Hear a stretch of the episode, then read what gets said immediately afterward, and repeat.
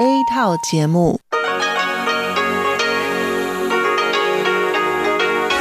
ที่นี่สถานีวิทยุเรดิโอไต้หวันอินเตอร์เนชันแนล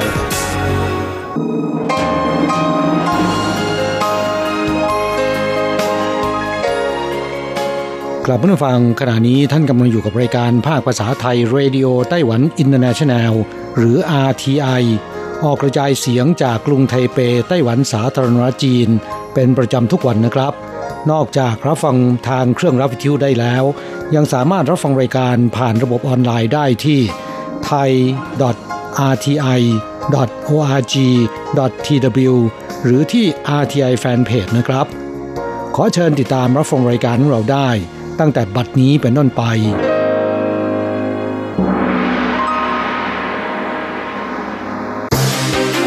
ลำดับแรก ขอเชิญติดตามรับฟัง ข่าวประจำวัน สวัสดีค่ะ ท่านผู้ฟังที่เคารพ ช่วงของข่าวจากรายการ Radio Taiwan International ประจำวันอังคารที่ 24 พฤศจิกายน ปีพุทธศักราช 2563 สำหรับข่าวไต้หวัน มีดิฉันอัญชันทรงพุทธเป็นผู้รายงานค่ะ หัวข้อข่าวมีดังนี้ คณะกรรมการกิจการชาวจีนพ้นทะเลของไต้หวันเดินหน้าปฏิสัมพันธ์กับชาวจีนพ้นทะเลทั่วโลก ดรถงเจิ้นเหวียนเผยชาวจีนพ้นทะเล คือไข่มุกไต้หวันที่กระจัดกระจายอยู่ทั่วทุกมุมโลก อัตราการว่างงานเดือนตุลาคมปีนี้ต่ำสุดในรอบ 7 เดือน หยุดยาวปีใหม่สากลทางด่วนไต้หวันเปิดให้ใช้ฟรีช่วงเที่ยงคืนถึงตีห้า ประชากรไต้หวันเกือบครึ่งประเทศ น้ำหนักเกินมาตรฐาน แพทย์เตือนระวังไขมันพอกอวัยวะภายในกรมอุตุนิยมวิทยาไต้หวันพยากรณ์ฤดูหนาวปีนี้ไต้หวันจะหนาวเป็นพิเศษ และจะมีฝนค่อนข้างน้อย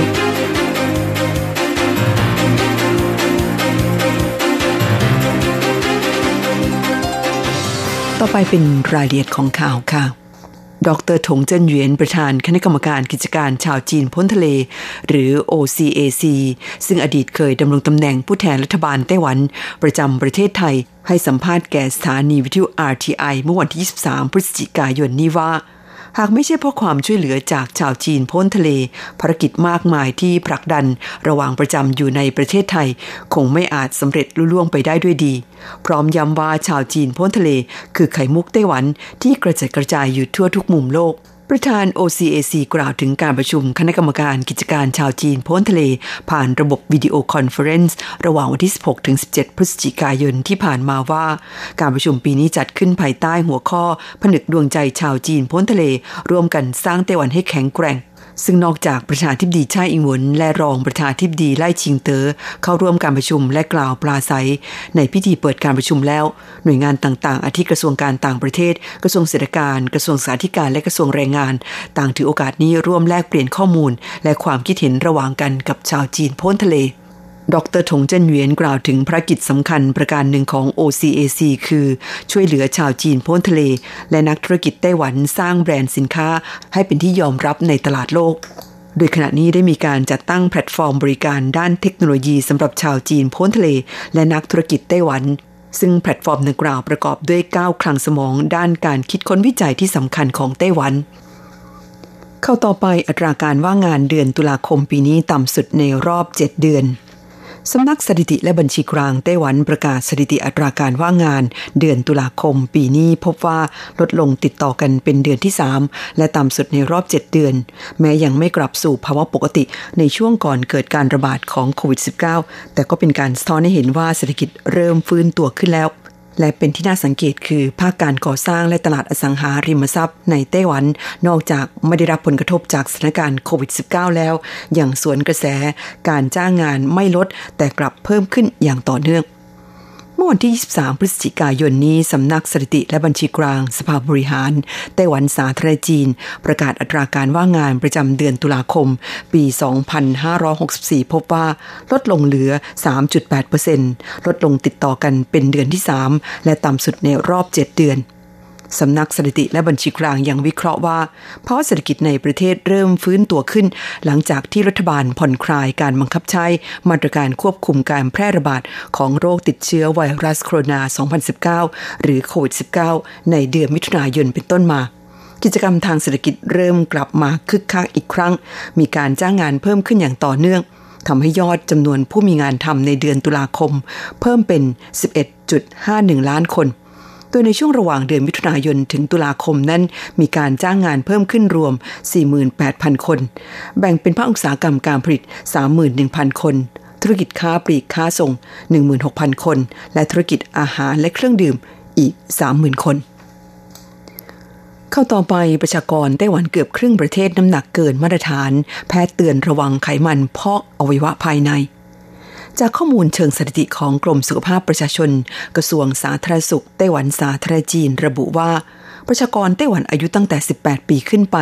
ที่มีน้ำหนักเกินมาตรฐาน และเป็นโรคอ้วนในแต่ละปีมีสัดส่วนเพิ่มขึ้นอย่างต่อเนื่องโดยในปี 2019 ที่ผ่านมานั้นเพิ่มขึ้นเป็น 47.98%หรืออาจกล่าวได้ว่าประชากรไต้หวันทุกสองคน มีหนึ่งคนที่น้ำหนักเกินมาตรฐาน หรือค่าดัชนีมวลกายมากกว่า 24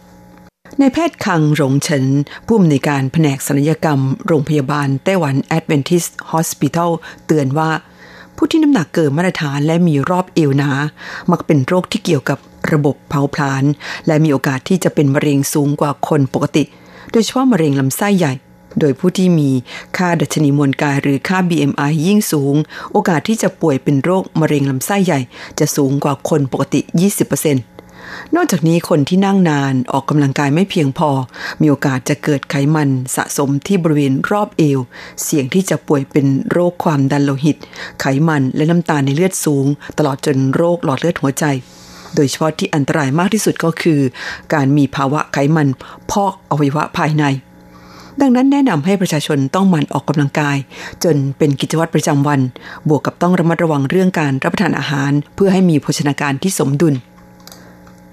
เข้าต่อไปหยุดยาวปีใหม่สากลทางด่วนไต้หวันเปิดให้ใช้ฟรีช่วงเที่ยงคืนถึงตีห้ากรมการทางพิเศษกระทรวงคมนาคมประกาศเมื่อวันที่ 23 พฤศจิกายนนี้ว่า ช่วงหยุดยาวเทศกาลปีใหม่สากล 3 วัน หรือระหว่างวันที่ 1 ถึง 3 มกราคมปีหน้า คาดว่าปริมาณรถยนต์บนทางด่วนทุกสายจะมากเป็นพิเศษ เพื่อระบายความแออัด จะเปิดให้ใช้ทางด่วนฟรีในช่วงเวลา 0นาฬิกาถึง 5นาฬิกาตลอด 3 วัน ส่วนช่วงเวลาอื่นนั้นจัดเก็บค่าใช้ทางด่วน 75%ของอัตราปกติตลอดระยะทาง แต่ยกเลิกมาตรการใช้ทางด่วนฟรี ในระยะทาง 20 กิโลเมตรแรก อีกทั้งมีการปิดทางยกระดับที่เชื่อมต่อทางด่วนบางจุดด้วย นอกจากนี้ทางด่วนสายที่ 5 ที่เชื่อมระหว่างไทเปกับอีหลันซึ่งคาดว่าจะมีนักท่องเที่ยว แห่ใช้เส้นทางนี้เพื่อเดินทางไปยังแหล่งท่องเที่ยวในพื้นที่ทางภาคตะวันออก ในช่วงวันหยุดปีใหม่สากลจะใช้มาตรการจำกัดปริมาณรถยนต์ โดยต้องมีผู้โดยสารตั้งแต่ 3 คนขึ้นไป จึงจะได้รับอนุญาตให้ใช้ทางด่วนสายนี้ได้ข่าวต่อไปกรมอุตุนิยมวิทยาไต้หวันพยากรณ์ฤดูหนาวปีนี้ไต้หวันจะหนาวเป็นพิเศษ และมีฝนตกค่อนข้างน้อย เมื่อวันที่ 24 ตุลาคมนี้กรมอุตุนิยมวิทยาไต้หวันได้เผยแพร่รายงานพยากรณ์อากาศ ช่วงฤดูหนาวปีนี้ระบุว่า อุณหภูมิในช่วงฤดูหนาวปีนี้จะต่ำกว่าปกติ และอาจมีคลื่นลมหนาวกำลังรุนแรงเกิดขึ้น ในส่วนของปริมาณฝนนั้นคาดว่าจะมีฝนตกค่อนข้างน้อย เรียกร้องให้ประชาชนช่วยกันประหยัดน้ำนายหลี่กัวเฉินผู้อำนวยการศูนย์พยากรณ์อากาศกรมอุตุนิยมวิทยาไต้หวันแถลงว่า ฤดูหนาวปีนี้คาดการว่าอิทธิพลของปรากฏการณ์ลานินยาจะส่งผลให้ลมมรสุมตะวันออก และตะวันออกเฉียงเหนือที่พัดเข้าสู่ไต้หวันทวีกำลังแรงขึ้น ประกอบกับมีคลื่นลมหนาวและแห้งจากทางตอนเหนือ จะส่งผลให้ปรากฏสภาพอากาศหนาวเย็น อุณหภูมิต่ำกว่าทุกปี และมีฝนตกค่อนข้างน้อยผู้อำนวยการศูนย์พยากรณ์อากาศยังเผยว่าเดือนธันวาคมปีนี้ อากาศจะยังคงอบอุ่น ปริมาณฝนจะยังคงอยู่ในระดับปกติ แต่ในเดือนมกราคมปีหน้าอากาศจะหนาวเย็นเป็นพิเศษ และจะกลับมาอยู่ในระดับปกติอีกครั้งในเดือนกุมภาพันธ์ ส่วนปริมาณฝนนั้นทั้งสองเดือนจะมีฝนตกค่อนข้างน้อยทำฝั่งคานั่นเป็นช่วงของข่าวไต้หวันประจำวันนี้ รายงานโดยดิฉัน อัญชันทรงพุทธค่ะ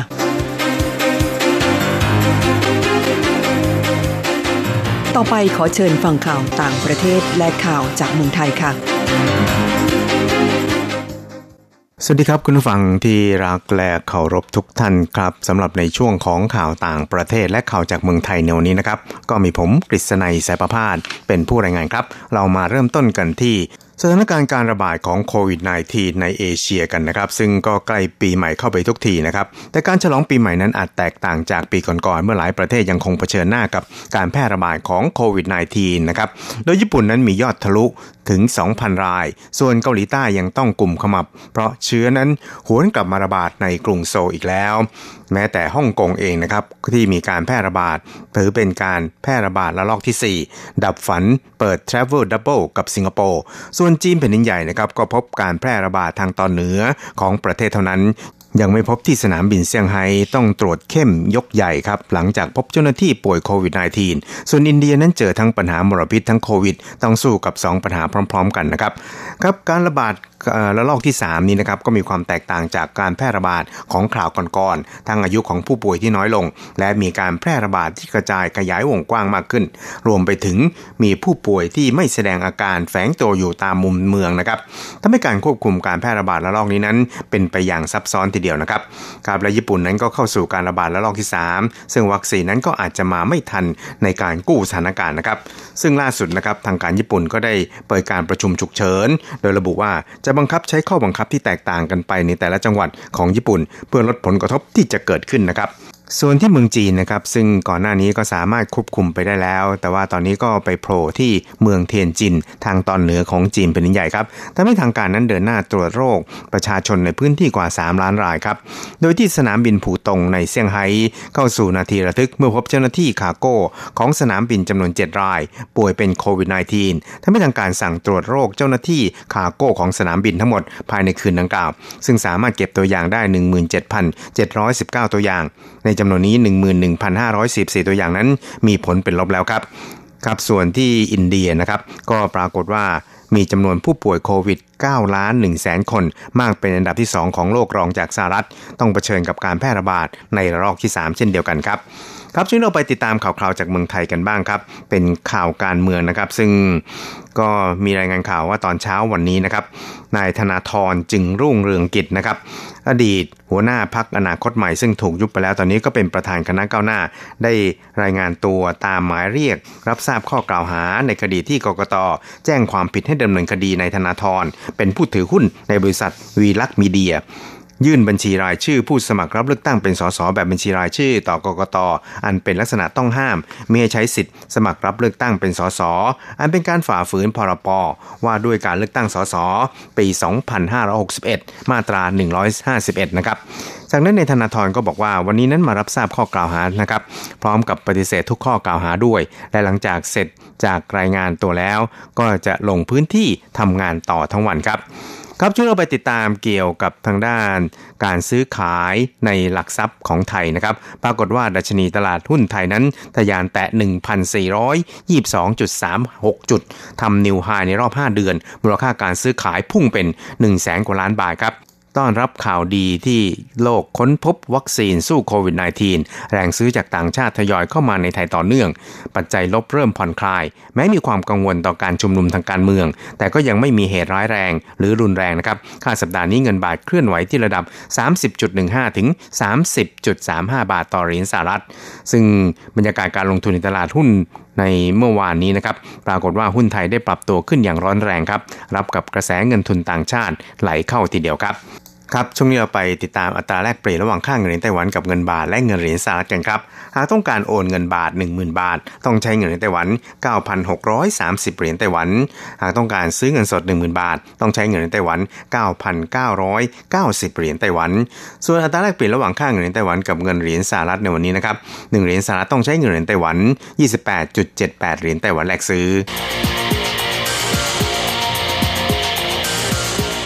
กรรมการกิจการชาวจีนพ้นทะเลของไต้หวัน ขอเชิญชวน ส่งผลงานเข้าร่วมประกวด ชิงรางวัลสื่อภาษาจีนในต่างประเทศ ซึ่งแบ่งเป็นรางวัลสื่อสิ่งพิมพ์ หรือสื่อโซเชียล และรางวัลสื่อวิทยุ ด้วยหวังว่าจะเป็นการสนับสนุนสื่อภาษาจีนในต่างประเทศ ให้มีการนำเสนอข่าวสาร เกี่ยวกับความเพียรพยายาม และการบำเพ็ญตนให้เป็นประโยชน์ของชาวไต้หวันในทั่วทุกมุมโลก อันเป็นการผนึกกำลังชาวจีนพ้นทะเล เพื่อให้ทั่วโลกมองเห็นความสำคัญของไต้หวัน ผลงานที่ส่งเข้าร่วมการประกวดต้องเป็นข่าวภาษาจีน ที่นำเสนอในเชิงลึก และแสดงเห็นถึงความเป็นมืออาชีพ มีโอกาสคว้าเงินรางวัล 2,500 ดอลลาร์สหรัฐ รับสมัครผลงานตั้งแต่บัดนี้จนถึง 30 พฤศจิกายนนี้ หรือเข้าไปดูข้อมูลเพิ่มเติมได้จาก www.ocac.gov.tw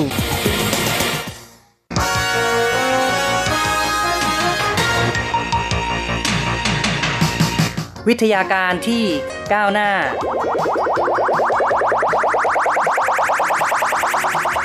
ชีวิตความเป็นอยู่ที่ทันสมัย อะไรที่ใหม่ ๆ ล้ำยุค ขอเชิญติดตามในไต้หวันไฮเทคดำเนินรายการโดย แสงชัย กิตติภูมิวง คุณผู้ฟังที่รักครับ พบกันอีกแล้วในไต้หวันไฮเทคผมแสงชัยนะครับ ในครั้งนี้เราจะคุยกันในหัวข้อเรื่อง โอกาสและความท้าทายธนาคารในยุคใหม่อินเทอร์เน็ต Only Bank ในไต้หวันจะเริ่มเปิดบริการปลายปีนี้ หลังจากที่กลางปี 2019 ก็คือกลางปีที่แล้ว คณะกรรมการกำกับดูแลสถาบันการเงินในไต้หวันหรือว่า FSC ได้อนุมัติให้ผู้ประกอบการ 3 ราย ซึ่งประกอบด้วย Next Bank Line Bank แล้วก็ Rakuten Bank จัดตั้ง Internet Only Bank ก็คือธนาคารเฉพาะบนอินเทอร์เน็ต หลังจากที่ทางคณะกรรมการกำกับดูแลสถาบันการเงิน ได้แก้ไขกฎระเบียบให้สามารถจัดตั้ง Internet Only Bank ได้แล้ว ในปีนี้ก็คือเดือนกรกฎาคมที่ผ่านมานั้น ธนาคารทั้ง 3 ราย ได้ยื่นขอใบอนุญาตเพื่อการประกอบธุรกิจ ในขณะนี้ถือว่ายังอยู่ในช่วงการตรวจอนุมัตินะครับ ซึ่งก็คาดว่าจะได้รับใบอนุญาตอย่างเป็นทางการ แล้วก็สามารถที่จะเปิดทดลองให้บริการได้ในปลายปีนี้ เอาละสิครับ มาถึงตอนนี้ ธนาคารแบบดั้งเดิมก็ชักจะหนาวหนาวร้อนร้อนเหมือนกันนะครับ เพราะว่าธนาคารเฉพาะอินเทอร์เน็ตนั้น มีความยืดหยุ่นมากกว่า สามารถที่จะให้บริการลูกค้าได้หลากหลายมากกว่า ก็ถือว่า ศึกแย่งชิงลูกค้า ระหว่างธนาคารเฉพาะอินเทอร์เน็ตกับธนาคารแบบมีสาขาหรือว่า ธนาคารแบบดั้งเดิมนั้นกำลังจะเปิดฉากอย่างเข้มข้นมากขึ้น มีโอกาสแล้วก็ความท้าทายอย่างมาก ในธนาคารยุคใหม่ในไต้หวันที่น่าจับตามองอินเทอร์เน็ต only bank นั้นเป็นอะไรครับ ชื่อก็บอกอยู่แล้วนะครับว่าอินเทอร์เน็ต only เฉพาะอินเทอร์เน็ตเท่านั้น เป็นธนาคารที่ให้บริการลูกค้า ผ่านระบบอินเทอร์เน็ตเท่านั้นในการทำธุรกรรมการเงินต่างๆ ซึ่งการให้บริการไม่ได้แตกต่างกับธนาคารแบบดั้งเดิม แต่ว่าเป็นธนาคารที่ไม่มีสาขา ไม่มีการให้บริการลูกค้าแบบธนาคารที่สาขา แล้วก็ธนาคารอินเทอร์เน็ตเฉพาะนั้น สามารถให้บริการได้ทุกที่ทุกเวลา ขอมีระบบอินเทอร์เน็ตที่สามารถเชื่อมต่อระบบได้ จึงมีความยืดหยุ่นคล่องตัว สามารถเข้าถึงกลุ่มลูกค้าบางประเภทที่ธนาคารดั้งเดิม ไม่สามารถเข้าถึงหรือว่าเข้าถึงได้ยาก นักวิชาการในไต้หวันซึ่งก็คือนายไล่เวยเหรินรองนักวิจัยของสำนักวิจัยการเงินของ Taiwan Academy of Banking and Finance ได้บอกว่า ธนาคารเฉพาะอินเทอร์เน็ตนั้นมีจุดเด่น 2 ประการ ประการแรก การจัดตั้งระบบเครือข่ายมีความยืดหยุ่น แล้วก็กระทัดรัดมากกว่า ธนาคารแบบมีสาขา ซึ่งในส่วนของธนาคารสาขานั้น จะต้องใช้อินเทอร์เน็ตแบบปิดขนาดใหญ่ เชื่อมต่อสำนักงงานใหญ่กับสำนักงงานสาขานับร้อยแห่ง แต่ว่าธนาคารเฉพาะอินเทอร์เน็ตนั้น สามารถใช้ระบบคลาวด์แล้วก็พัฒนาซอฟต์แวร์สำหรับบริการแต่ละอย่างโดยเฉพาะได้ทำให้การเชื่อมโยงข้อมูลกับระบบง่ายกว่าธนาคารแบบดั้งเดิม คือการพัฒนาซอฟต์แวร์จะไม่มีความซับซ้อนมาก แล้วก็สามารถที่จะปรับเปลี่ยนรูปแบบให้ เข้ากับสมัยหรือว่าให้เข้ากับบริการต่างๆ ที่จะให้บริการแก่ลูกค้าได้ อีกประการหนึ่งของธนาคารอินเทอร์เน็ต only นะครับ หรือว่าธนาคารเฉพาะอินเทอร์เน็ตที่มีความเด่นนั้นก็คือว่า ธนาคารเฉพาะอินเทอร์เน็ตไม่มีภาระค่าใช้จ่ายของสาขาต่างๆ มีแต่การให้บริการบนอินเทอร์เน็ต จึงทำให้ลดต้นทุน แล้วก็สามารถที่จะปรับเปลี่ยนรูปแบบธุรกิจหรือการร่วมมือกับธุรกิจข้ามแขนงได้ง่ายขึ้น ซึ่งนายไล่เวเรนบอกว่าปัจจุบันนั้นการร่วมมือข้ามธุรกิจของธนาคาร เฉพาะอินเทอร์เน็ต มี 4 รูปแบบ อย่างเช่นการร่วมมือกับแพลตฟอร์มสื่อสารแบบเรียลไทม์แพลตฟอร์มอีคอมเมิร์ซแม่ข่ายโทรศัพท์ ผู้ค้าปลีก แล้วก็ Search Engine เป็นต้น ยกตัวอย่าง Line Bank มีสมาชิกซึ่งเป็นผู้ใช้งานซอฟต์แวร์แอปพลิเคชัน Line จำนวนมาก จึงมีฐานลูกค้าอยู่จำนวนมหาศาล ก็สามารถที่จะใช้แพลตฟอร์มของ Line นี้ ในการเชื่อมโยงเข้ากับบริการการเงิน หรือว่าธุรกรรมด้านการเงินได้ นายไล่เวรนบอกด้วยว่าในระยะแรกนั้น การที่ธนาคารเฉพาะอินเทอร์เน็ต กระโดดเข้ามาให้บริการในวงการการเงินการธนาคารเนี่ยจะต้องแข่งขันกับธนาคารแบบดั้งเดิม ซึ่งการที่จะสามารถสู้ธนาคารดั้งเดิมในทันทีนั้นก็คงจะยาก เพราะธนาคารแบบดั้งเดิมมีฐานลูกค้าที่มากแล้วก็เข้มแข็งมากกว่า เพราะฉะนั้นเขาก็เห็นว่าถ้าหากธนาคารเฉพาะอินเทอร์เน็ตที่กระโดดเข้ามาในตลาดนั้น ไม่อยากจะทำสงครามตัดราคากับธนาคารแบบดั้งเดิม ก็ควรจะอาศัยจุดเด่นของตนเอง บนพื้นฐานลูกค้าที่ตนเองมีอยู่ อย่างเช่นลากูเตนแบงค์ ถือหุ้นโดยธนาคารลากูเตนของญี่ปุ่นนั้น มีประสบการณ์ช่ำชองทางด้านการเงินอยู่แล้ว อาจจะเสนอบริการบัตรเครดิต เงินเยนแล้วก็เงินเหรียญไต้หวัน คือเป็นบัตรเครดิตที่สามารถใช้เงินสอนสกุลนี้ ก็จะสามารถดึงดูดกลุ่มนักธุรกิจ หรือว่ากลุ่มนักท่องเที่ยวที่เดินทางไปมา ระหว่างไต้หวันกับญี่ปุ่นบ่อยครั้ง แล้วก็อย่างที่บอกไว้ก็คือว่าในระยะแรกนั้น ธนาคารเฉพาะอินเทอร์เน็ตอาจจะเสียเปรียบธนาคารแบบดั้งเดิมอยู่ แต่ว่าธนาคารดั้งเดิมก็หนาวหนาวร้อนร้อนเหมือนกัน แล้วก็พยายามจับตามองดูว่าธนาคารเฉพาะอินเทอร์เน็ตนั้น จะใช้กลยุทธ์อย่างไรในการดึงดูดลูกค้า เพื่อที่จะได้หาทางรับมือได้ถูกทาง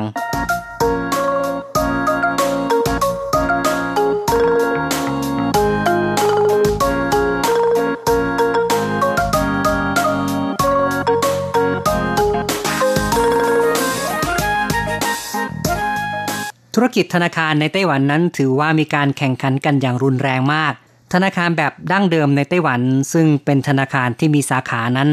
จะว่าไปแล้วก็มีนับเป็นร้อยเป็นพันแห่ง แล้วก็มีธนาคารเป็นจำนวนมาก นอกจากจะเป็นธนาคารพาณิชย์แล้ว ยังมีธนาคารในรูปแบบที่เป็นธนาคารของรัฐบาลอย่างธนาคารไปรษณีย์หรือว่า แม้แต่สมาคมเกษตรก็ให้บริการทางด้านการเงิน คือสามารถที่จะฝากเงินโอนเงินได้ ให้กู้ยืมได้เหมือนกันนะครับ จึงกล่าวได้ว่าธุรกิจธนาคารในไต้หวัน มีการแข่งขันที่รุนแรงจริง ๆ และในปัจจุบันก็ยังมีรูปแบบธนาคารใหม่ ๆ ที่กระโดดเข้ามาในวงการการเงิน อย่างเช่น ธนาคารดิจิทัล และตอนนี้ก็อย่างที่บอกไว้คือเมื่อกรกฎาคมปี 2019 ก็คือปีที่แล้ว คณะกรรมการ ควบคุมกำกับดูแลสถาบันการเงิน หรือว่า FSC ได้อนุมัติการประกอบธุรกิจแบบ Internet Only Bank หรือว่าธนาคารเฉพาะอินเทอร์เน็ต ในความเป็นจริงธนาคารประเภทต่างๆ มีความแตกต่างกันอย่างไร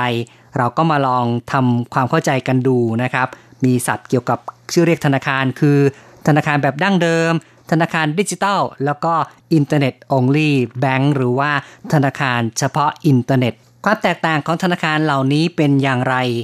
ก็ต้องบอกว่าถ้าเป็นธนาคารแบบดั้งเดิม ปัจจุบันก็ยังมีการให้บริการทางอินเทอร์เน็ตเหมือนกัน หรือสามารถที่จะใช้บริการผ่านแอปพลิเคชันที่ทางธนาคารได้พัฒนาขึ้น แต่ว่าการใช้ Internet banking หรือว่าการใช้แอปเหล่านี้สามารถที่จะทำได้เฉพาะเรื่องของการโอนเงิน การสอบถามเจ้าบัญชี หรือว่าการตัดบัญชีจากเงินฝากออมทรัพย์ เข้าบัญชีเงินฝากประจำเป็นต้นนะครับ ซึ่งก็ถือว่าเป็นธุรกรรมการเงินแบบทั่วไป แต่ถ้าว่าต้องการจะกู้ยืม หรือว่าต้องการโอนเงินก้อนใหญ่ เหล่านี้หรือแม้แต่จะเปิดบัญชีธนาคารนั้น ก็ยังต้องไปที่ธนาคารสาขาเพื่อกรอกแบบฟอร์มนะครับ แล้วก็ยังต้องไปตามเวลาทำการของธนาคารด้วย นี่นะครับก็เป็นรูปแบบการให้บริการของธนาคารดั้งเดิม แต่ว่าในไต้หวันนั้นปัจจุบันก็มีธนาคารอีกประเภทหนึ่งที่รัฐบาลอนุญาตให้จัดตั้งขึ้นมา เรียกกันว่า digital bank นะครับ digital bank ในไต้หวันที่จัดตั้งขึ้นมาในปัจจุบันนี้ก็อย่างเช่นธนาคาร O-Bank ธนาคาร Richart หรือว่า KOKO เป็นต้นนะครับ ธนาคารแบบ digital bank นั้นคือเป็นธนาคารที่เน้นรูปแบบดิจิตอลก็คือว่าจะไม่มีสมุดเงินฝาก ไม่มีการอัปเดตสมุดเงินฝากหรือว่าพิมพ์สมุดเงินฝากอีกต่อไป เมื่อเปิดบัญชีธนาคารกับ digital bank เนี่ยก็จะได้เฉพาะบัตร ATM มาเท่านั้นเอง และ digital bank ก็สามารถตั้งธนาคารสาขาได้ แต่ว่าจะมีสาขาที่น้อยมาก ธนาคาร digital bank นั้นมักจะมีประมาณ 2-3 สาขาเท่านั้น และรูปแบบการให้บริการแก่ลูกค้า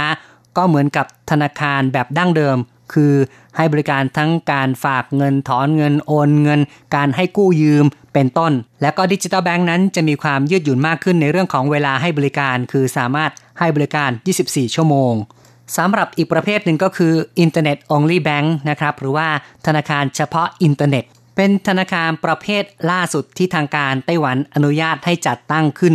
อย่างที่บอกไว้ก็คือมี 3 ราย ได้แก่ Next Bank Line Bank แล้วก็ Rakuten ทั้ง 3 รายนี้ หลังจากได้รับการอนุญาตเมื่อปี 2019 ได้รับอนุญาตให้จัดตั้งได้ ก็ผ่านช่วงของการหัดคลาน หัดยืนแล้วก็หัดเดินนะครับ ก็หมายถึงว่ามีขั้นตอนการจัดตั้งการทดลองระบบต่างๆ เพื่อยื่นให้รัฐบาลอนุมัติ และตอนนี้ก็เริ่มจะมีเขาว่าจะได้รับใบอนุญาตประกอบการ และจะให้บริการในปลายปีนี้ ข้อมูลจากแหล่งข่าวบุคคลในวงการของธนาคาร เฉพาะอินเทอร์เน็ตทั้ง 3 ราย ได้เปิดเผยความเคลื่อนไหวหรือว่าแผนการของธนาคารต่างๆ โดยที่ นายเจียนมิงเรินซึ่งเป็นประธานของ Rakuten Bank ได้บอกว่าในเรื่องระบบทางซอฟต์แวร์ของธนาคารนั้น คณะกรรมการกำกับดูแลสถาบันการเงิน ได้ทวงติงว่าลากูเตนแบงค์ใช้วิธีการเอาซอร์สคือว่าจ้างบุคคลภายนอกเข้ามา ดูแลระบบซอฟต์แวร์มากเกินไป ทาง Rakuten Bank จึงได้ทำการปรับปรุงแก้ไข ซึ่งก็จะแก้ไขในส่วนของการ maintenance ระบบเอง หรือว่าการพัฒนาระบบเองมากขึ้น แล้วก็จะยื่นข้อมูลให้แก่คณะกรรมการกำกับดูแลสถาบันการเงินในการพิจารณาอนุมัติ ออกใบอนุญาตในการประกอบธุรกิจ ซึ่งถ้าทุกอย่างราบรื่นนั้น ก็คาดว่าภายในปลายปีนี้ก็จะเริ่มทดลองให้บริการแก่ลูกค้าทั่วไปสำหรับในขั้นตอนนี้ลากูเตนแบงก์ก็ ได้อยู่ในช่วงของการทดลองให้บริการแล้วเหมือนกัน แต่ว่าเป็นการทดลองเฉพาะในกลุ่มของพนักงานธนาคารเท่านั้น ซึ่งก็ถือว่ามีความก้าวหน้า บุคคลภายนอกจะมองว่าลากูเตนแบงก์นั้นเป็นกลุ่มทุนจากญี่ปุ่น และมีความคาดหวังค่อนข้างสูง ซึ่งนายเจียนมิงเหรินก็บอกว่าภายในหนึ่งปีข้างหน้านั้นก็จะมีการนำเข้าระบบการบริหารทางด้านความปลอดภัยสารสนเทศ เน้นจุดเด่นความปลอดภัยมาตรฐานสูงของญี่ปุ่น เพื่อดึงดูดลูกค้าเข้ามาใช้บริการสำหรับแผนการประกอบธุรกิจในไต้หวันนั้น ทางลากูเตนแบงก์ซึ่งนายเจียนมิงเดินเนี่ยที่เป็นประธานของธนาคารนั้น ก็ได้เปิดเผยว่า ในขั้นตอนแรกก็จะเปิดให้บริการในเรื่องของการฝากเงิน การโอนเงิน บริการบัตร ATM การกู้ยืมรายย่อย และเมื่อเปิดดำเนินธุรกิจผ่านไป 3 เดือน ก็จะขยายเข้าไปสู่ของการให้สินเชื่อเพื่อการซื้อบ้าน แล้วก็อีก 3 เดือนต่อไป ก็จะให้สินเชื่อแก่กลุ่มนักธุรกิจ แล้วก็ตั้งเป้าหมายว่าภายใน 3 ปีก็คงจะเริ่มมีกำไรได้ กล่าวได้ว่าทางลากูเตนแบงก์ก็มีการวางแผนอย่างเป็นขั้นเป็นตอนแหละ ธนาคารเฉพาะอินเทอร์เน็ตรายต่อไปที่กำลังจะเปิดบริการก็คือ Next Bank ก็มีการเปิดเผยข้อมูล โดย ตอนนี้ก็ได้เริ่มมีการรับสมัครนักศึกษาฝึกงานแล้ว เพื่อเข้ามาทำงาน และก็ยังมีการจัดกิจกรรมทางตลาด อย่างเช่น Next Party จัดงานเลี้ยงฉลองเชิญยูทูบเบอร์มาชมสำนักงาน เป็นการเปิดตัวนั่นเอง Next Bank นั้นมีการว่าจ้างพนักงาน 210 คน แล้วก็กำลังจะรับสมัครเพิ่มอีก 40 คน Next Bank ได้เน้นเหมือนกันนะครับ โดยนายหลิวอี้เฉิง ซึ่งเป็นผู้จัดการใหญ่ก็บอกว่าจะพยายาม จับลูกค้าในกลุ่มคนในอาชีพต่างๆ นักเรียนเอ่ยแรงงานต่างชาติ ผู้มาอยู่ใหม่หรือว่าผู้ประกอบอาชีพอิสระเป็นต้น เป็นการเน้นลูกค้าเฉพาะกลุ่ม เพื่อแข่งขันกับธนาคารดั้งเดิม และในส่วนของลน์แบงค์นั้น ก็บอกว่าตอนนี้ก็มีความคืบหน้าในการเตรียมการเหมือนกันลายแบงค์นั้นมีการว่าจ้างพนักงานแล้วประมาณ 200 คน ส่วนใหญ่เป็นผู้ที่ดูแลทางด้านไอทีครับ ก็นับว่าเป็นการเตรียมความพร้อม สำหรับธนาคารดั้งเดิม ก็คงจะไม่สามารถที่จะรอดูอย่างเดียวนะครับ ธนาคารดั้งเดิมนั้นก็เริ่มมีการขยับโดยที่ทาง China Trust Bank ทางไทเป Fubon Bank หรือว่า Union Bank นั้น ก็เริ่มเจรจากับ Line นะครับ เพื่อการเป็นพันธมิตรร่วมกันให้บริการทางด้านการเงินจะเห็นได้ว่าธนาคารดั้งเดิมกับธนาคารอินเทอร์เน็ตเฉพาะก็มีการแข่งขัน แล้วก็มีการร่วมมือระหว่างกัน เอาละครับ การพูดคุยในรายการไต้หวันไฮเทคในครั้งนี้ แสงชัยต้องอำลาไปก่อน อย่าลืมกลับมาพบกันใหม่ในครั้งต่อไป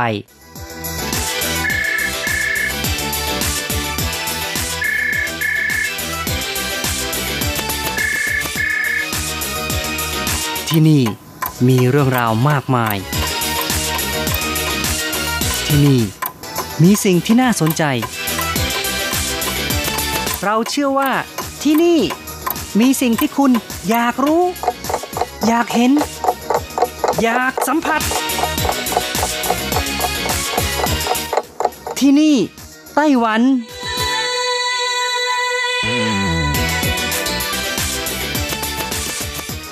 สวัสดีค่ะ คุณผู้ฟังพบกันอีกแล้วนะคะ ในช่วงเวลาที่นี่ไต้หวันกับรัชรัตน์ยนสุวรรณพร้อมกับเนื้อหาสาระที่ดีๆ เกี่ยวข้องกับในไต้หวันนำมาเล่าสู่กันฟังสำหรับในวันนี้ก็มีเรื่องของกะลำปลีค่ะ ตอนนี้สถานีปรับปรุงพันธุ์ไทยนั้น มีการแนะนำการปรุงอาหารจากกะหล่ำปลีหลังจากที่เกษตรกรนะคะ แห่กันปลูกมากขึ้น เพราะกลัวว่าล้นตลาดนะคะ ทั้งนี้ค่ะ ไม่นานมานี้ ราคาของผักกะหล่ำปลีในท้องตลาดพุ่งสูงขึ้น หากคุณผู้ฟังที่อยู่ในไต้หวันถ้าไปตลาดหรือว่าไปซุปเปอร์มาร์เก็ตก็จะเห็นว่าราคาของกะหล่ำปลีแพงกว่าปกตินะคะ ลูกหนึ่งเกือบร้อยเหรียญไต้หวันค่ะ เนื่องจากว่าราคาค่อนข้างสูง จึงมีการผ่าครึ่งแบ่งขายก็ยังมีนะคะ ราคาขายส่งของกะหล่ำปลี 24 เหรียญไต้หวันต่อช่าง ช่างหนึ่งก็ 600 กรัมค่ะ หากเปรียบเทียบกับปีที่แล้วในช่วงเวลาเดียวกันประมาณ 14.6 เหรียญไต้หวันต่อช่างเท่านั้นนะคะ ถือว่าสูงขึ้นเป็นเท่าตัวค่ะกรมการเกษตรและอาหารชี้ว่าปริมาณของกะหล่ำปลีที่ปลูกในช่วงปลายเดือนสิงหาคม ถึงต้นเดือนกันยายนนั้น และจะเก็บ เกี่ยวในช่วงของพฤศจิกายนอย่างไม่มากเท่าไหร่ ทั้งนี้ตั้งแต่เดือนสิงหาคมจนถึงปัจจุบันสภาพอากาศที่แปรปรวนในไต้หวันนะคะ ส่วนใหญ่อากาศร้อน และกล่ำปลีมักจะถูกหนอนมแมลงกัดกิน จึงมีผลผลิตค่อนข้างน้อยค่ะกล่ำปลีขึ้นไม่สวยทำให้ปริมาณของกล่ำปลีลดลงเกือบครึ่งหนึ่งของช่วงเวลาเดียวกันในปีที่แล้ว นี่ก็เป็นสาเหตุที่ว่าทำไมกล่ำปลีจึงแพงขึ้นนะคะ ซึ่งโดยปกติแล้วพื้นที่ 1 เฮกตาร์สามารถปลูกกล่ำปลีได้ 30,000ถึง40,000 ลูกค่ะ ถ้าคำนวณค่าเฉลี่ยที่30,000 ลูกนะคะ ก็จะมีผลผลิตประมาณ 500,000 ถึง 600,000 ตัน อย่างไรก็ตาม คาดว่าราคากะหล่ำปลีก็เริ่มจะเข้าสู่ภาวะปกติ แล้วก็มีความทรงตัวในช่วงปลายเดือนพฤศจิกายนถึงต้นเดือนธันวาคมค่ะ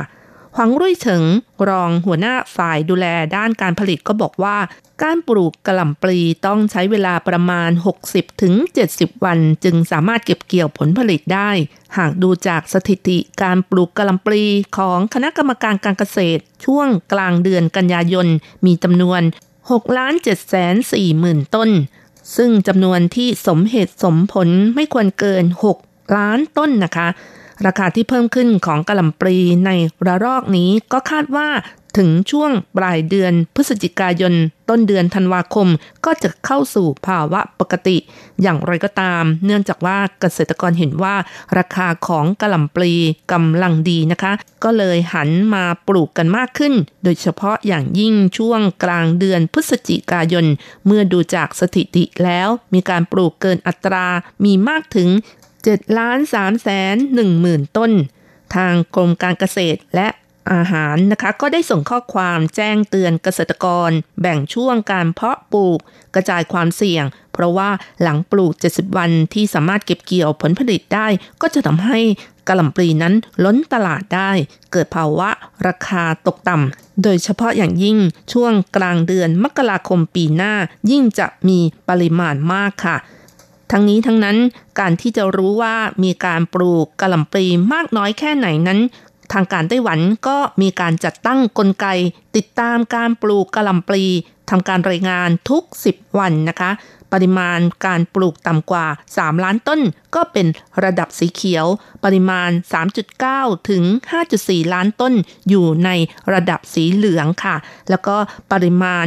5.4 ถึง 6 ล้านตัน ก็อยู่ในระดับสีแดง ซึ่งถือว่ากำลังพอดีกับความต้องการของตลาด โดยเฉพาะอย่างยิ่งในช่วงหน้าหนาวนะคะ และ ถ้าการปลูกกะหล่ำปลีที่มีมากกว่า 6 ล้านต้นขึ้นไป ก็จะอยู่ในระดับสีม่วงที่เตือนว่าอยู่ในภาวะที่หล้นตลาดแล้วนะคะ ยกตัวอย่างในบางปีที่เกษตรกรแห่กันปลูกกันมากนะคะ ก็ทำให้ราคาของกะหล่ำปลีตกต่ำอย่างน่าใจหายเลยทีเดียว ราคาร่วงลงมาอยู่ที่ลูกละ 5 ถึง 10 เหรียญไต้หวัน จนทำให้เกษตรกรตัดสินใจเปิดสวนค่ะ ให้ประชาชนเข้าไปเก็บกะล่ำปีสดๆ ในสวนตามใจชอบได้เลย ราคากระหล่ำปลีถูกยิ่งกว่าไข่ต้มใบชาในร้านสะดวกซื้อเสียอีกนะคะ อันนี้ก็ไม่ใช่เป็นเรื่องดีเลยทีเดียวค่ะ เกษตรกรก็ต้องก้มหน้ายอมรับสภาพขาดทุน เนื่องจากขายได้ไม่คุ้มต้นทุนการปลูก ค่าปุ๋ย ค่าแรง ค่าสารกำจัดมแมลงเป็นต้นนะคะ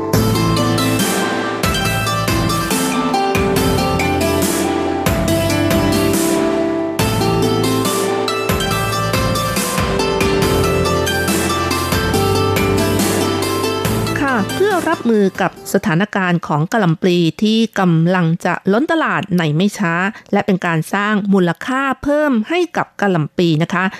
ทางสถานีปรับปรุงพันธุ์พืชเขตไถนันจัดงานแถลงข่าว คุณค่าของกะหล่ำปลีและการนำมาประกอบอาหารในวันที่ 17 พฤศจิกายนที่ผ่านมา ในงานก็ได้เชิญ หวังรุ่ยหลิง นักโภชนาการโรงพยาบาลไถหนัน แนะนำประโยชน์ของกะหล่ำปลี และยังมีการจัดแสดงผลงานวิจัยการแปรรูปจากกะหล่ำปลี ขณะเดียวกันได้แนะนำวิธีการปรุงอาหารที่เป็นเอกลักษณ์ของท้องถิ่น 10 อย่างจากกะหล่ำปลี เพื่อให้ผู้บริโภคนั้นสามารถปรุงอาหารได้เองที่บ้านอย่างง่ายๆเลยนะคะหยังหงอิง หัวหน้าปรับปรุงพันธุ์พืชเขตไทยนั้นบอกว่า กะหล่ำปลีเป็นผักที่อุดมไปด้วยคุณค่าทางโภชนาการมากมาย ประกอบด้วยเส้นใยอาหาร มีแร่ธาตุหลากหลายชนิด และมีวิตามินซีมาก เป็นผักที่นิยมบริโภคของคนไต้หวัน โดยส่วนใหญ่มักจะคุ้นเคยโดยนำไปผัดนะคะ แต่ว่าถ้าเป็นช่วงหน้าหนาวก็นิยมนำมาใส่ในสุกี้ค่ะ ในงานถแถลงข่าวยังได้เปิดตัวกะหล่ำปลีกิมจิ ที่ทำสำเร็จรูปแล้วมีสองรสชาติด้วยกัน คือรสเผ็ดร้อนหรือหม่าล่าค่ะ แล้วก็ยังมีรสกิมจิสไตล์เกาหลี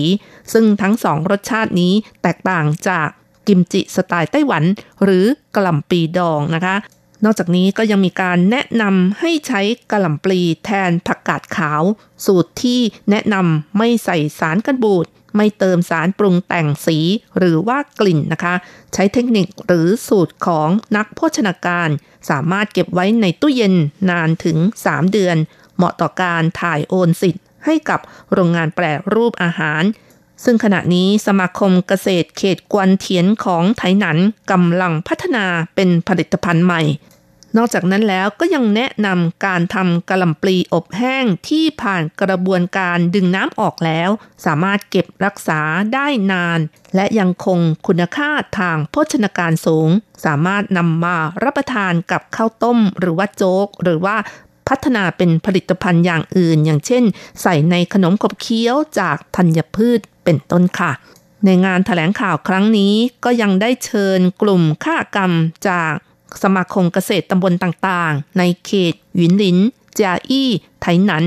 มาร่วมกันแบ่งปันประสบการณ์การปรุงอาหาร เพื่อเพิ่มมูลค่าของกะหล่ำปลีอีกทางหนึ่ง โดยใช้วัสดุของท้องถิ่นตามฤดูกาลนำมาปรุงกับกะหล่ำปลีที่ปลูกได้ในฤดูกาลด้วยค่ะ ปรุงอาหารเป็น 10 ชนิด อย่างเช่น เจียนปิ่งหรือว่าขนมทอดกะหล่ำปลีซีฟู้ด พิซซ่ากุ้งกะหล่ำปีเปาะเปี๊ยะหมูกะหล่ำปีเป็นต้นค่ะ โดยแต่ละเมนูนั้นผ่านการคำนวณจำนวนแคลอรี่ จากนักโภชนาการ และทำเป็นสูตรอาหารขึ้นมา เพื่อให้ประชาชนรู้จักนำวัตถุดิบตามฤดูกาลที่มีอยู่ในท้องถิ่นนำมาประกอบอาหารในครอบครัว ให้เด็กๆรู้จักผักในฤดูกาลและสร้างความสัมพันธ์ในครอบครัวที่ดีอีกด้วย สามารถสืบทอดอาหารที่อร่อยๆให้กับรุ่นต่อไปด้วยนะคะ ถ้าจะพูดถึงกะหล่ำปลีของไต้หวันนะคะ ก็ถือว่าเป็นผักชนิดหนึ่งที่มีผลผลิตมาก และเป็นที่ต้องการของตลาด โดยเฉพาะในช่วงฤดูใบไม้ร่วง และฤดูหนาว ซึ่งเป็นฤดูที่คนจะรับประทานสุกี้กันนะคะ แล้วก็การเพาะปลูกกะหล่ำปลีก็ปลูกกันมากทางภาคใต้ โดยเฉพาะอย่างยิ่งที่เขตวินหลิน จาอี้และนครไถหนานนั้น มีพื้นที่เพาะปลูกรวมๆกันแล้วประมาณ 2,815 เฮกตาร์ แต่ว่าการปลูกปริมาณมากที่สุดอยู่ที่เมืองหยุนหลิน มีมากถึง 1,893 เฮกตาร์ครองสัดส่วน 67%ของปริมาณทั้งหมดค่ะ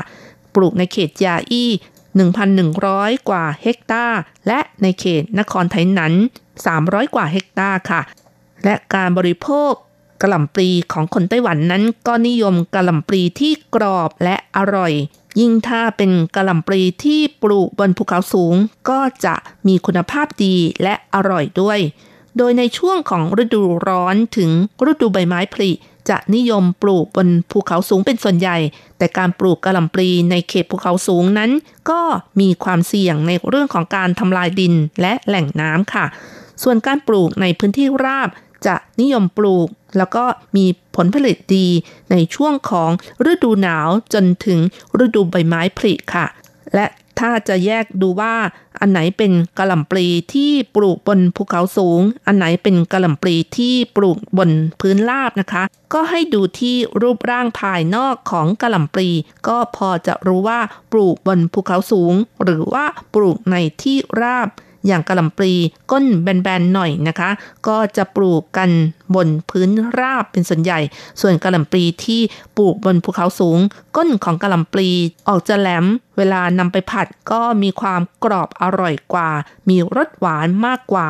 อีกทั้งราคาแพงกว่าด้วยค่ะ เพราะฉะนั้นคุณผู้ฟังที่อยู่ในไต้หวันนะคะ ถ้าอยากจะกินกะหล่ำปลีที่อร่อยอร่อยก็เลือกที่ก้นแหลมๆหน่อยนะคะ แล้วก็จะไม่ผิดหวังค่ะ แต่ข้อเสียก็คือ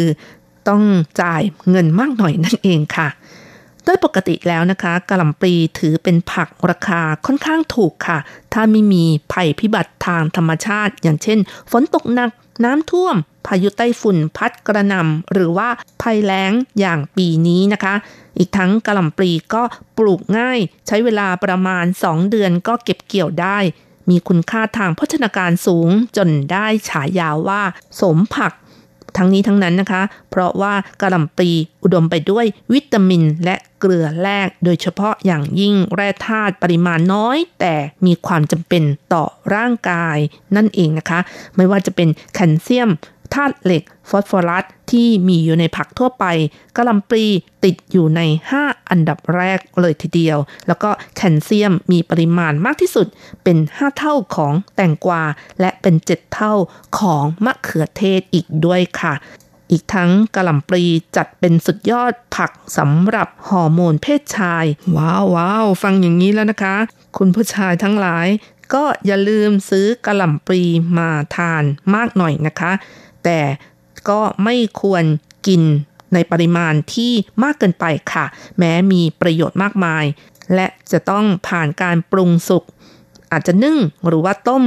น่าจะดีกว่านะคะ เพราะกินกระหล่ำปลีดิบๆ มากเกินไปในระยะยาวนั้นอาจส่งผลเสียต่อต่อมไทรอยได้ ทั้งนี้ทั้งนั้นกระหล่ำปลีนั้นมีพิษ ที่เรียกกันว่ากอยโตรเจน เป็นตัวขัดขวางการดูดซึมของไอโอดีน ผลที่ตามมาก็คือทำให้เป็นคอหอยพอกได้ค่ะ แต่ว่าการที่จะเป็นโรคคอหอยพอกได้นั้น ก็ต้องบอกว่ากินในปริมาณมากๆจริง ๆ แล้วก็ ต่อเนื่องกันเป็นเวลานานๆนนะคะ เพราะฉะนั้นก็ไม่ต้องตกอกตกใจมากเกินไปนะคะ ก็ต้องใช้หลักที่ว่าทุกอย่างกินให้มีความสมดุล เพื่อจะได้มีประโยชน์กับร่างกาย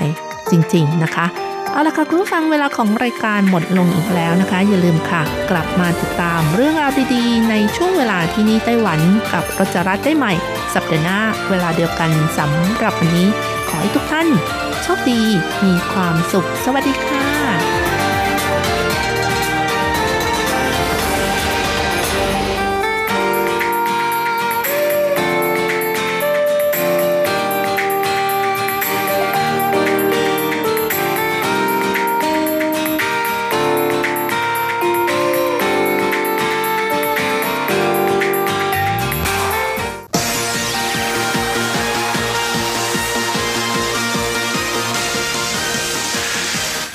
เป็นข่าว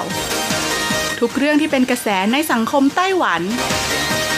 เราจะจับมาเล่าให้คุณฟังทุกสัปดาห์ที่ RTI ผ่านมุมมองของคนรุ่นใหม่ กับรายการมิติใหม่ไต้หวัน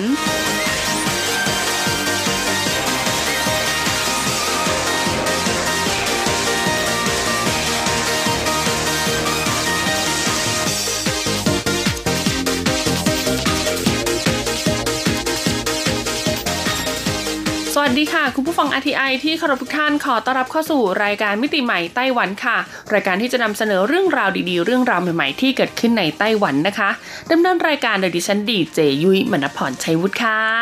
หากใครได้ติดตามข่าวสารในช่วงที่ผ่านมาในไต้หวันนะคะ จะทราบดีเลยละค่ะว่าตอนนี้เนี่ยไต้หวันเหมือนจะเกิดวิกฤตอีกแล้วค่ะคุณผู้ฟังเกี่ยวกับการดูแลอนุรักษ์สิ่งแวดล้อม นั่นก็เพราะว่าอะไรนะคะ เพราะว่าไต้หวันเนี่ยเขาควบคุมการใช้ถุงพลาสติกเนี่ยมาตั้งแต่ไหนแต่ไรแล้วใช่ไหมแต่ปรากฏว่าในช่วง 10 ปีที่ผ่านมาค่ะ ปริมาณขยะจากถุงพลาสติกเนี่ยกับเพิ่มขึ้นอย่างต่อเนื่องเลยทีเดียวนะคะ จนหลายฝ่ายเนี่ยก็ตั้งคำถามแล้วก็ข้อสงสัยกันมากมายเลยละค่ะว่ากฎหมายที่ออกมาควบคุมในเรื่องของการใช้ถุงพลาสติกนะคะ หรือว่ามาตรการต่างๆ ที่เกี่ยวข้องเนี่ยมันถูกบังคับใช้อย่างจริงจังหรือเปล่านะคุณผู้ฟัง หรือว่ากฎระเบียบที่รัฐบาลออกมาบังคับใช้เนี่ยอาจจะครอบคลุมเฉพาะแค่ผู้ประกอบการรายใหญ่ในประเทศไงไม่ได้ครอบคลุมถึงในส่วนของภาคประชาชนอย่างแท้จริงนะคะ อย่างเช่นตามตลาดสดต่างๆ เนี่ยเราก็ยังเห็นนะการจำหน่ายนะคะ สินค้าแล้วก็ใส่ถุงพลาสติกกันอย่างล้นหลามเลย บางคนซื้อแตงกวาซื้อมะระแค่ลูก 2 ลูกอย่างเงี้ยก็หยิบใส่ถุงพลาสติกแล้ว คือเขาหยิบใส่ถุงพลาสติก แล้วเขาก็เอาใส่ถุงผ้าอีกทีนึงซึ่งยุ้ยเองมองว่าถ้าทำแบบนี้ก็ไม่ได้มีส่วนในการช่วยลดขยะจากถุงพลาสติกสักเท่าไหร่นะคะ แล้วก็นอกจากนี้นะตามร้านซูเปอร์มาร์เก็ตต่างๆ คุณผู้ฟังถ้าเราไปซื้อพวกผลไม้สดหรืออะไรอย่างนี้ใช่ไหมเขาก็จะมีในส่วนของถุงพลาสติกให้เราอีกทีนึงเพื่อหยิบผลไม้ใส่เข้าไปในถุงแล้วก็ไปชั่ง หรือนะคะพวกเนื้อสัตว์ต่างๆเนี่ยจริงๆ แล้วเขาจะแพ็คมาอย่างดีอยู่แล้วถูกไหมอยู่ในกล่องอย่างดี แต่ค่ะคนไต้หวันเนี่ยก็จะแนะนำเอาพวกเนื้อสัตว์ต่างๆเหล่านี้ใส่ลงไปในถุงพลาสติกอีกทีนึงแล้วก็หิ้วกลับบ้าน ซึ่งพฤติกรรมความเคยชินเหล่านี้แหละคุณผู้ฟังก็เลยอาจจะเป็นเหตุผลทำให้ปริมาณถุงพลาสติกเนี่ยไม่ได้ลดลงอย่างที่คาดการไว้นั่นเอง ดังนั้นวันนี้ค่ะยุ้ยมีเรื่องราวของถุงพลาสติกนะคะ มาบอกเล่าให้กับผู้ฟังได้รับทราบกัน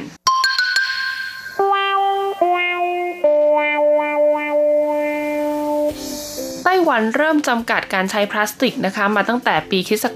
2002 ค่ะ เป็นเวลาเกือบ 20 ปีแล้ว ซึ่งปัจจุบันนะคะได้จำกัดการใช้ถุงพลาสติกนะคะ ในซูเปอร์มาร์เก็ตร้านสะดวกซื้อ ห้างสรรพสินค้า และไฮเปอร์มาร์เก็ตรวมกว่า 18 ประเภทร้านค้าสำคัญนะคะ แต่ปรากฏว่าปริมาณการใช้ถุงพลาสติกเนี่ยยังคงมีจำนวนมากจนน่าตกใจ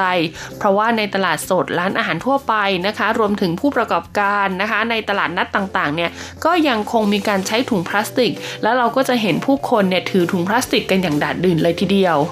กลุ่มองค์กร Greenpeace ในไต้หวันนะคะ ระบุว่าสถิติของกระทรวงเศรษฐการคำนวณในเบื้องต้นได้ว่า นโยบายจำกัดการใช้ถุงพลาสติกที่ใช้มานานที่สุดในช่วง 10 ปีมานี้ค่ะ กลับมีปริมาณการใช้ถุงพลาสติกเพิ่มขึ้น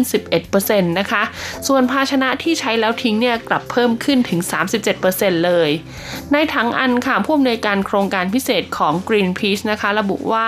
สถิติในครั้งนี้จะเห็นได้ว่าว่าภาชนะที่ใส่อาหารใช้แล้วทิ้ง และที่ทำจากกระดาษนะคะสองรายการนี้เนี่ยเป็นขยะที่พบเห็นได้บ่อยที่สุด แล้วก็เพิ่มขึ้นมากที่สุด มีปริมาณถึง 3 เท่าของถุงพลาสติก โดยที่ทั้ง 2 ประเภทนะคะ ไม่ได้มีมาตรการจำกัดการใช้อย่างเป็นรูปธรรมนัก แก้วเครื่องดื่มแบบเขย่านะคะ ก็เป็นภาชนะพลาสติกที่พบเห็นได้บ่อยที่สุดค่ะ แม้รัฐบาลจะเริ่มห้ามแจกหลอดดูดพลาสติกนะคะ ให้แก่ผู้บริโภคที่ใช้ในร้านอาหารฟาสต์ฟู้ดห้างสรรพสินค้าศูนย์การค้าต่างๆนะคะ ตั้งแต่เดือนกรกฎาคมปีที่แล้ว แต่จากการสำรวจก็พบว่าประชาชน 42%ค่ะ เห็นว่ารัฐบาลเนี่ยควรเพิ่มมาตรการให้เข้มงวดมากขึ้น และไม่ควรแจกสำหรับผู้ที่ซื้อกลับบ้านด้วย นอกจากนี้ค่ะยังพบว่าอีก 69%เนี่ยเห็นว่าควรมีมาตรการส่งเสริม ให้แก่ผู้ที่พกภาชนะมาเองให้มากกว่านี้ หรือควรที่จะต้องจ่ายเงินเพิ่มในกรณีที่เราต้องซื้อบรรจุภัณฑ์แบบที่ต้องใช้แล้วทิ้งให้แพงขึ้นกว่านี้ค่ะ ทั้งนี้ค่ะไต้หวันเป็นประเทศแรกเลยนะคะ ในเอเชียที่ดำเนินมาตรการจำกัดการใช้พลาสติก ซึ่งตั้งเป้าหมายงดใช้พลาสติกทั้งหมดในปีคศ2030 ค่ะ แต่จากการสำรวจพบว่า 80%ของคนไต้หวันเนี่ยไม่ทราบนโยบายดังกล่าวนะคะกินพีชเองค่ะ จึงเรียกร้องให้รัฐบาลไต้หวันเนี่ยเร่งดำเนินมาตรการที่เข้มข้นยิ่งขึ้น ต่อตลาดสดร้านอาหารทั่วไปแล้วก็เครื่องดื่มเฟรนช์ชายเพื่อแก้ปัญหาการใช้พลาสติกอย่างดัดดื่นที่เราพบเห็นกันอยู่ในปัจจุบันนั่นเอง เมื่อเราไม่ใช้ถุงพลาสติกค่ะ สิ่งที่สามารถนำมาใช้ทดแทนได้ก็คือการใช้ถุงผ้านะคะ เปรียบเทียบข้อมูลการใช้ถุงพลาสติกและถุงผ้า แบบไหนดีต่อสิ่งแวดล้อมมากกว่ากันนะคะ เมื่อเราทำความเข้าใจถึงผลกระทบที่ตามมานะคะ แล้วก็วิธีลดการใช้ถุงพลาสติกแบบง่าย ๆ แล้วก็สามารถใช้ได้ผลจริงๆเนี่ยก็จะช่วยลดภาวะโลกร้อนได้ค่ะ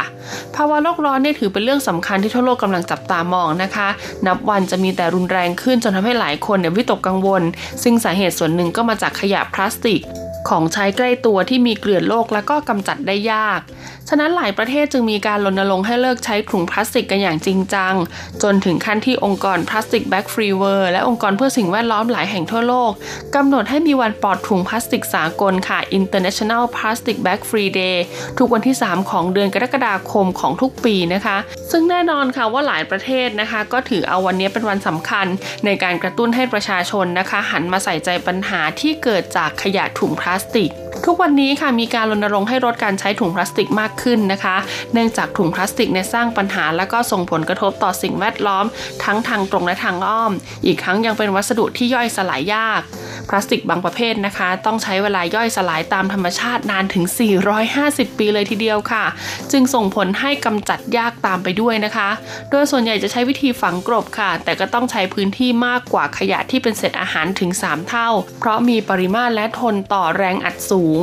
นอกจากนี้อาจจะใช้วิธีการเผาค่ะ แต่ก็ต้องใช้งบประมาณค่อนข้างเยอะ เพราะว่าพลาสติกเนี่ยมีสารเติมแต่งที่เป็นพิษนะคะ จึงไม่สามารถใช้กับเตาเผาแบบธรรมดาได้ จะต้องกำจัดโดยเตาเผาขยะที่มีอุณหภูมิสูง ทั้งยังก่อให้เกิดมลพิษนะคะ ซึ่งส่งผลเสียต่อชั้นบรรยากาศ เพราะว่าการเผาไหม้เนี่ยจะก่อให้เกิดก๊าซเรือนกระจก ซึ่งเป็นอันตรายต่อสุขอนามัยของคน และทำให้เกิดภาวะโลกร้อนตามมา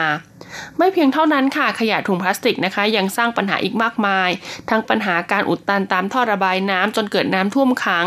ปัญหาการทิ้งขยะลงแม่น้ำลำคลองแหล่งท่องเที่ยวนะคะ รวมถึงในทะเล ซึ่งเป็นการทำลายทัศนียภาพที่สวยงาม และเมื่อเราทิ้งลงไปในแหล่งที่เป็นสิ่งแวดล้อมทางธรรมชาติปุ๊บนะคะ ก็จะทำให้เกิดอันตรายกับสัตว์ที่อาศัยอยู่ในสิ่งแวดล้อมทางธรรมชาติ ไม่ว่าจะเป็นทางบกหรือทางน้ำด้วย ดังนั้นเมื่อเราทราบถึงปัญหาหรือว่าผลกระทบจากการใช้ถุงพลาสติกแล้วนะคะ เราก็ควรที่จะค่อยๆ ลดการใช้ถุงพลาสติกลง แล้วก็ใช้วัสดุอื่นค่ะแทนการใช้ถุงพลาสติกนะ เพราะว่าปัจจุบันนี้ค่ะคุณผู้ฟังต้องบอกเลยว่าหลายผู้ประกอบการที่ทำพวกแพคเกจจิ้งบรรจุภัณฑ์ต่างๆนะคะ ก็พยายามคิดค้นเอานวัตกรรมใหม่ๆ มาใช้เพื่อสร้างบรรจุภัณฑ์นะคะ ที่ไม่ก่อให้เกิดขยะสะสมบนโลกใบนี้เป็นระยะเวลานานๆค่ะไม่ว่าจะเป็นถุงผ้าถุงกระดาษถุงชานอ้อยนะคะ รวมถึงบรรจุภัณฑ์แบบกล่องต่างๆ ที่ทำจากวัสดุธรรมชาติเหล่านี้เนี่ยต้องบอกเลยแหละค่ะว่าใช้เวลาในการย่อยสลายเนี่ยน้อยกว่าถุงพลาสติกมาก ๆ เลยทีเดียวนะคุณผู้ฟัง หลายๆ คนสงสัยนะคะว่าการใช้ถุงผ้าเนี่ยดีกว่าถุงพลาสติกจริงหรือไม่ค่ะ เพราะว่ากระบวนการในการผลิตถุงผ้าเนี่ยนะคะมีการใช้ทรัพยากรธรรมชาติ แล้วก็มีการใช้พลังงานในการผลิต เช่น การฟอกสีการย้อมสีนะคะ ซึ่งอาจจะส่งผลกระทบต่อสิ่งแวดล้อมจริงค่ะ แต่นะคะประเด็นหลักก็คือ ไม่ได้อยู่ที่การทำลายชั้นบรรยากาศแต่อยู่ที่อายุการใช้งานต่างหากค่ะ เพราะอะไรนะคะ เพราะแม้ถุงพลาสติกเนี่ยจะเป็นวัสดุที่ย่อยสลายยากค่ะ แต่อายุใช้งานจริงอะสั้นมากนะ บางคนเนี่ยใช้ครั้งเดียวก็ทิ้ง บางคนใช้ปุ๊บหูขาดอะไรขาดเนี่ยถุงพลาสติกเหล่านี้ก็ไม่สามารถใช้ได้แล้วค่ะ ก็เลยทำให้ปริมาณขยะจากถุงพลาสติกเนี่ยเพิ่มขึ้นเรื่อยๆเรื่อยๆคุณผู้ฟัง แตกต่างจากถุงผ้าค่ะที่สามารถนำกลับมาใช้ซ้ำได้ หากมีการขาดนะคะ หรือว่ามีสกรปรกอะไรอย่างเงี้ยก็สามารถนำกลับมาทำความสะอาดได้ ดังนั้นเนี่ยจึงเป็นการลดปริมาณขยะ แล้วก็พกพาไปไหนสะดวกมีความแข็งแรงทนทานใช้งานได้นานกว่า ดังนั้นเนี่ยถุงผ้าจึงถือเป็นตัวเลือกที่ดีอีกทางหนึ่งในส่วนของการนำกลับมา reuse หรือว่านำกลับมาใช้ซ้ำค่ะ ในขณะที่ถุงพลาสติกนะคะ แม้จะนำกลับมาใช้ใหม่ได้ ก็ไม่คุ้มเท่ากับการใช้ถุงผ้า ก็บอกว่าผลวิจัยจาก Emerald Mail Agency นะคะ ระบุว่าเราต้องใช้ถุงพลาสติกซ้ำให้ได้ถึง 133ถึง393 ครั้ง จึงจะคุ้มค่ากับการใช้ถุงผ้าหนึ่งครั้งคุณผู้ฟัง ยิ่งไปกว่านั้นค่ะถุงผ้าเนี่ยยังมีคุณสมบัติที่ดีแล้วก็เหมาะสมกว่านะคะ เพราะว่าถุงผ้าส่วนใหญ่จะผลิตจากฝ้ายค่ะ เช่นถุงผ้าแคนวาสนะคะ หรือว่าถุงกระสอบเหล่านี้เนี่ยทำมาจากธรรมชาติย่อยสลายง่ายค่ะ ใช้เวลาย่อยสลายเนี่ยต่างกันเนี่ยเป็นหลักร้อยปีเลยทีเดียวนะคะ แต่อย่างไรก็ตามค่ะ เวลาเลือกซื้อถุงผ้าเนี่ยก็ต้องดูให้ดีๆด้วยนะ หากเป็นถุงผ้า PVC หรือว่าถุงผ้าไนล่อน ที่ผลิตมาจากใยสังเคราะห์เนี่ยตัวเนี้ยบอกเลยว่ามีสารพิษ แล้วก็ย่อยสลายยากไม่แตกต่างจากถุงพลาสติกนั่นเอง เรามาดูวิธีการลดถุงพลาสติก เพื่อช่วยลดโลกร้อนแบบยั่งยืนกันดีกว่านะคะ แม้ว่าถุงพลาสติกจะสามารถนำกลับมาใช้ซ้ำได้ค่ะ แต่สิ่งที่ดีที่สุดก็คือการลดละเลิกใช้ถุงพลาสติกอย่างเด็ดขาด จะสามารถจัดการปัญหาขยะพลาสติกได้อย่างยั่งยืนกว่าค่ะ วิธีการลดถุงพลาสติก เพื่อช่วยโลกร้อนเนี่ยก็เริ่มต้นได้ง่ายๆไม่ยากเลยนะคะ จุดเริ่มต้นสำคัญก็ต้องเริ่มจากที่ตัวเราเป็นอันดับแรกค่ะ ก็คือลดรับนะคะคุณผู้ฟัง ปฏิเสธการรับถุงพลาสติกทุกชนิดค่ะโดยเฉพาะเวลาซื้อของชิ้นเล็กชิ้นน้อยเพียงไม่กี่ชิ้นนะคะ หากสามารถถือกลับเองได้หรือว่าใส่รวมกันในกระเป๋าได้ก็ควรจะทำค่ะ แต่หากมีความจำเป็นนะคะ ต้องรับถุงพลาสติกจริง ก็แนะนำว่าให้ใช้เป็นถุงใหญ่ไปเลยค่ะ แล้วก็ใส่ทุกอย่างรวมกันในถุงใบเดียวนะคะ ไม่ต้องแยกใส่เป็นถุงเล็กถุงน้อยนะคุณผู้ฟัง เพราะว่าเจ้าถุงเล็กถุงน้อยเนี่ยก็ใช้เวลาย่อยสลายพอๆกับถุงใหญ่นั่นเองวิธีการต่อมาก็คือลดให้ค่ะ ลดการให้ถุงพลาสติกนะคะคุณผู้ฟัง โดยเฉพาะร้านค้าร้านอาหารร้านขายของต่างๆ ค่ะ หากจำเป็นที่จะต้องให้ถุงกับลูกค้าจริง ๆนะคะ ก็ควรจะเปลี่ยนบรรจุภัณฑ์มาใช้เป็นพวกถุงกระดาษถุงผ้า กล่องชานอ้อย หรือว่าใบตอง หรือวัตถุดิบอะไรก็ได้ที่เป็นมิตรต่อสิ่งแวดล้อมนะคะ แล้วก็ควรที่จะจัดหาในส่วนของโปรโมชั่นด้วยนะ อย่างเช่นหากใครเขาซื้อแบบพวกข้าวกล่องนะคะ หรือว่าเป็นพวกอาหารปิ่นโตข้าวราดแกงอย่างเงี้ยถ้าเขามีแพ็กเกจมาเอง มีบรรจุภัณฑ์มาเองเนี่ยทางผู้ประกอบการเนี่ยหากลดราคาไม่ได้ แนะนำว่าก็ให้เพิ่มปริมาณเข้าไปค่ะ เหมือนเป็นแรงจูงใจแล้วก็เป็นแรงกระตุ้นนะคะ ในการที่เขาเนี่ยหันมาช่วยดูแลอนุรักษ์สิ่งแวดล้อมด้วยนั่นเอง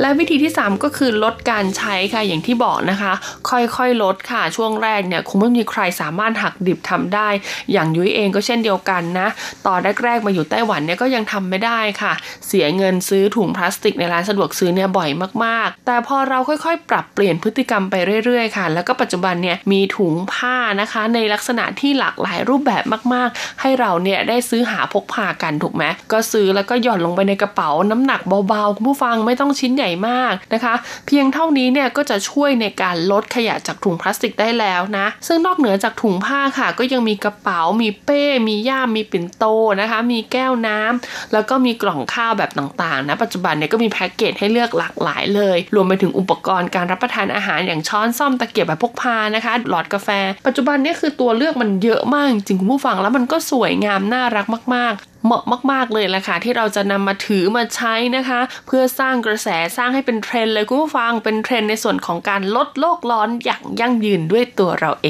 ง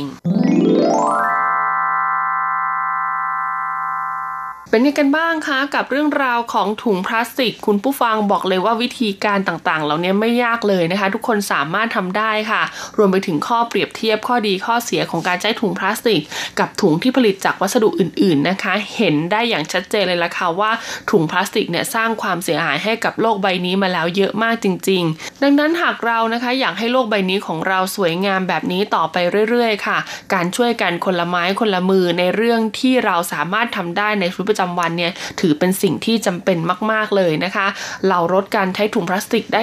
365 วัน ก็สามารถลดได้ 365 ถุงไปแล้วค่ะคุณผู้ฟัง และคิดดูว่าถ้าคน 10 ล้านคนนี่นะ ก็ลดได้เป็น 300 กว่าล้าน 3,000 กว่าล้านใบเลยทีเดียว แล้วก็ยังลดขยะนะคะ บนโลกใบนี้ไปได้อีกเยอะมาก ๆ เลยทีเดียวละค่ะ เอาเป็นว่าหากคุณผู้ฟังท่านใดนะคะ อยากเสนอแนะวิธีการรักโลกในแบบของคุณผู้ฟังเอง ก็สามารถทักเข้ามาพูดคุยกับเราได้เลยนะคะ บน inbox ของ RTI Fanpage ค่ะ หรือจะเป็นทางอีเมลก็ได้ที่ thai at rti.org.tw อย่าลืมวงเล็บว่ารายการมิติใหม่ไต้หวันด้วยนะคะรับฟังย้อนหลังกันได้เลยค่ะ ผ่านแอปพลิเคชัน RTI หรือว่าจะเป็นบนเว็บไซต์ก็ได้ th.rti.org.tw ค่ะสำหรับวันนี้หมดเวลาแล้วพบกันใหม่สัปดาห์หน้า สวัสดีค่ะมีใครในใจที่แอบรักจนวันนี้ มีเพียงคนเดียวและเป็นเขาอยู่ทุกที แต่ก็ยังไม่เคยจะกล้าพูดออกไป